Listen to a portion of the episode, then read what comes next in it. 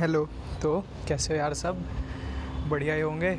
अपने अपने घरों में बैठे होंगे शांति से? लॉकडाउन का नाजायज़ फ़ायदा नहीं उठा रहे हो तो अच्छा है। उठा रहे हो तो यार भैया तुम्हारे ऊपर है। देखो पैंतालीस लाख केस हो गए, अब भी ना समझे अगर तुम तो तो चांस है ना कोई।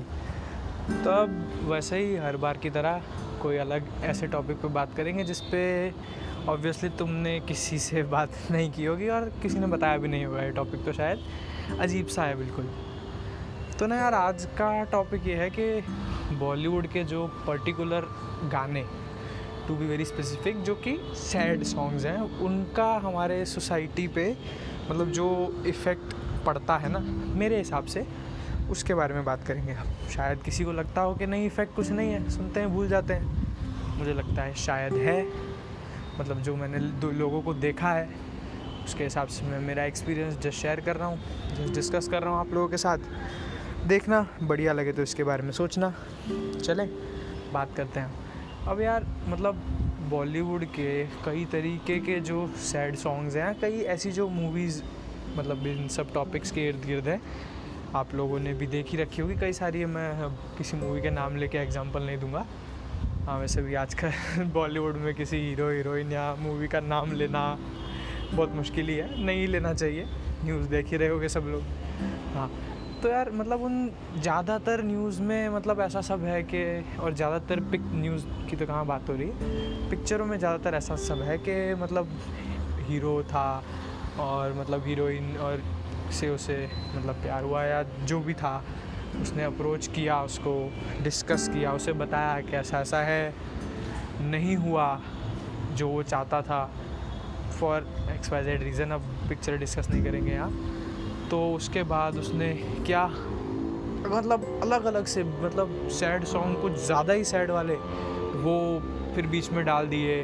ऐसा वो फील करने लगा, दारू पीने लगा बड़ी बड़ी दाढ़ी रखने लगा। उसके लिए वो सब कुछ मतलब पूरी लाइफ उस एक पर्टिकुलर पर्सन की वजह से उसने चेंज कर ली, या कहें तो बिगाड़ ली। और मतलब जगह जगह भाई क्या यहाँ वहाँ डोलता फिर रहा है। दारू पी के घर वालों से लड़ रहा है, लोगों से लड़ रहा है। यार, ये सब चलो पिक्चरों में दिखाते हैं, हम लोग देखते हैं।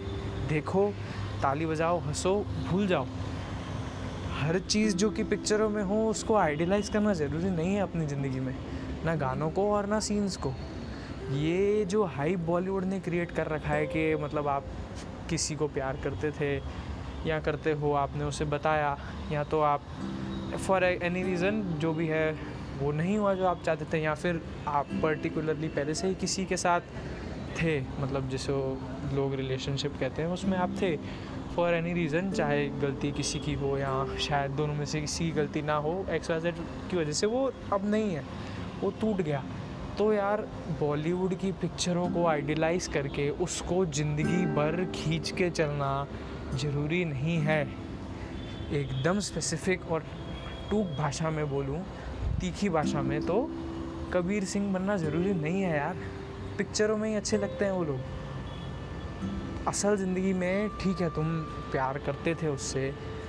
तो टाइम तुम्हें लगेगा शायद उससे मूव ऑन होने में। कई लोग इमोशनली बहुत स्ट्रांग होते हैं, कई लोग वीक होते हैं। जो वीक होते हैं, उन्हें टाइम ज़्यादा लगता है। जो स्ट्रांग होते हैं, वो ठीक है एक्सेप्ट करते हैं उस चीज़ को और एक पर्टिकुलर टाइम के बाद उस फ़ेज़ से निकल जाते हैं। अच्छा है, पर हमारे साथ तकलीफ़ ये है कि जो लोग इमोशनली स्ट्रांग है एज अ सोसाइटी हम उन लोगों को इमोशनली वीक बना रहे हैं।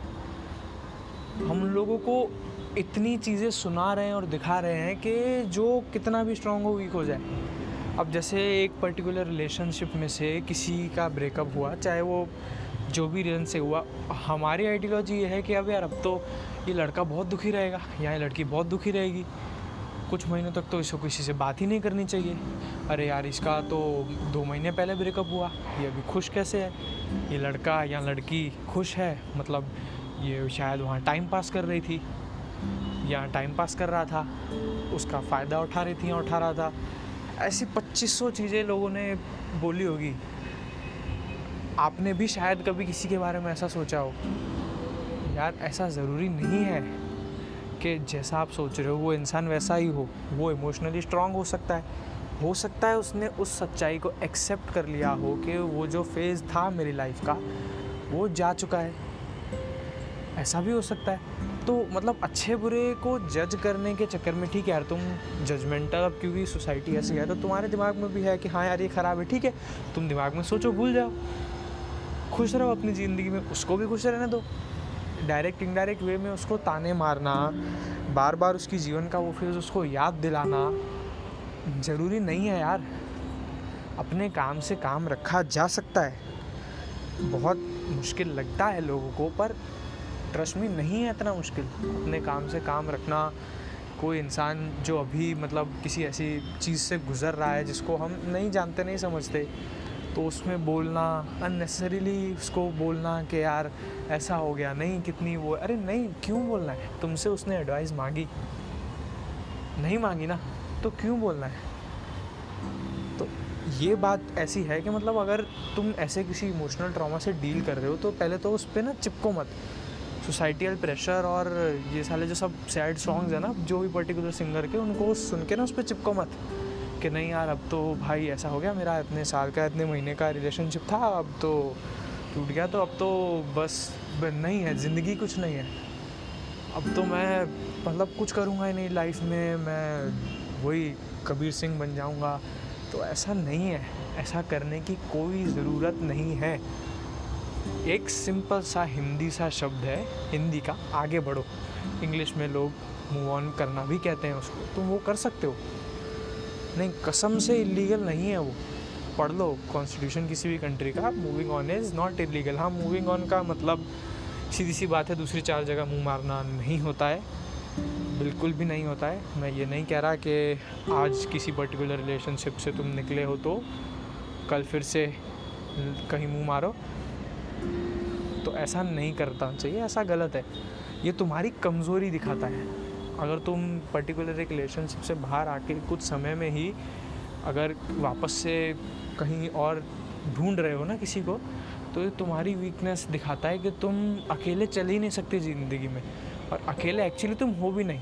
फैमिली है तुम्हारी तुम्हारे साथ, पर तुम उनको कंसिडर ही नहीं करते हो। तो जो तुम्हारे पास है, उसे तुम कंसिडर कर नहीं रहे हो। जो जीवन में है ही नहीं, उसे ढूंढ रहे हो। तो यार इससे बड़ी बेवकूफ़ी तो मेरी नज़र में नहीं है। खैर, मैं कोई इतना बड़ा ज्ञानी नहीं हूँ। तुम तुम्हारे हिसाब से सोच लेना क्या सही है। और यार एक एक जो दूसरी वो है ना कि मतलब पर्टिकुलर एक रिलेशनशिप ख़त्म होने के बाद में, तुम अपने पार्टनर को जो था क्रिटिसाइज़ बहुत करते हो। बहुत लोग करते हैं, मैंने बहुतों को देखा है। मतलब खासकर यार कई कई तो छोटे छोटे बच्चे भी मतलब मतलब पंद्रह सोलह साल के लड़के लड़कियाँ मतलब एक तो यार रिलेशनशिप तुम्हारे लिए है ही नहीं। ये साला पिक्चरों की वजह से तुम पिक्चरें देख देख के तुम सीख गए हो, बाकी ये तुम्हारा काम ही नहीं है। ये मतलब क्रिकेट नहीं है या फिर कोई स्पोर्ट नहीं है कि तुमने जितनी जल्दी उम्र से चालू कर दिया उतना अच्छा है। ये मत, जो जिस सीरियसनेस के साथ इसको ट्रीट करना चाहिए, हमारी कंट्री में नहीं ट्रीट करते वैसे हम। हम बहुत छोटी एज से मतलब लोगों के दिमाग में ऐसा भर रखा है। मतलब कई कई बार आप लोगों ने देखा होगा कि यार, क्या उन्नीस साल का है, बीस साल का है? अच्छा तेरी तो गर्लफ्रेंड होगी। अरे नहीं नहीं ज़रूरी है रिलेशनशिप में आना, बिल्कुल ज़रूरी नहीं है। जब तुमको जो तुम्हारे लायक, तुम्हारे जैसा मिले, उसी के साथ में आओ। ये खाने की चीज़ नहीं है कि यार, ये भी ट्राई करते हैं वो भी ट्राई करते हैं ऐसा नहीं होता है। तो पहले तो ये चीज़ समझो कि ऐसा कोई ज़रूरी नहीं है कि हमें आना ही है। और बाय चांस आ गए एक्स वाई जेड रीज़न से वो नहीं उतना चला या हुआ ही नहीं। तो अंडर सोसाइटियल प्रेशर या देखा देखी में सैड सॉन्ग सुनना हाँ कभी कभी वो शायद हेल्प भी करते हैं उस पर्टिकुलर फ़ेज़ से निकलने में। लेकिन क्या पर्टिकुलर बार बार अब वही नाम ले रहा हूँ बार बार कि कबीर सिंह बन जाऊँगा, वो मत सोचो। ऐसा कुछ करने की तुम्हारे को जीवन में ज़रूरत नहीं है। हाँ कुछ समय लगेगा तुम्हें उस सैडनेस से या उस फीलिंग से निकलने में। तो वो समय अपने आप को दो, वहाँ से बाहर निकलो, जिस तुम फ़ेज़ में थे, और अपनी लाइफ नॉर्मली जियो।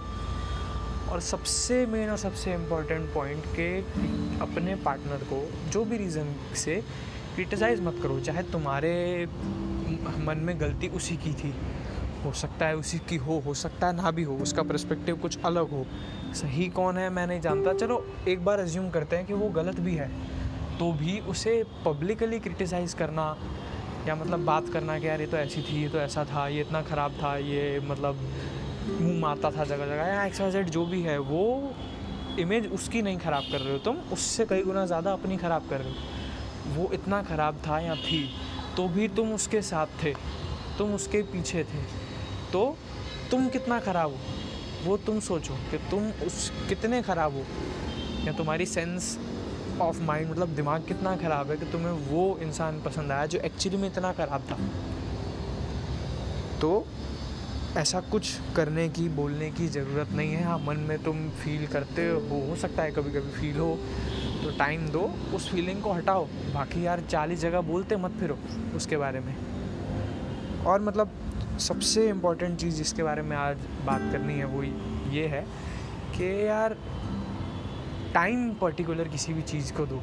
रिलेशनशिप में कौन कितना जल्दी आता है, वो ये नहीं बताता कि रिलेशन कैसा चलेगा। टाइम दो टाइम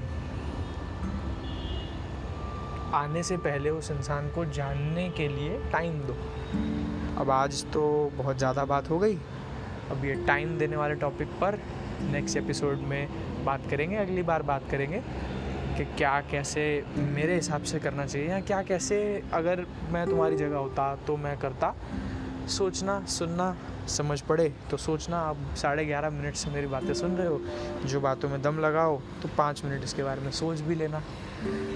तो मिलते हैं यार, अगली बार कुछ ऐसी नवी बातें करेंगे जो अक्सर लोग एक दूसरे से नहीं किया करते हैं। चलो यार मिलते हैं।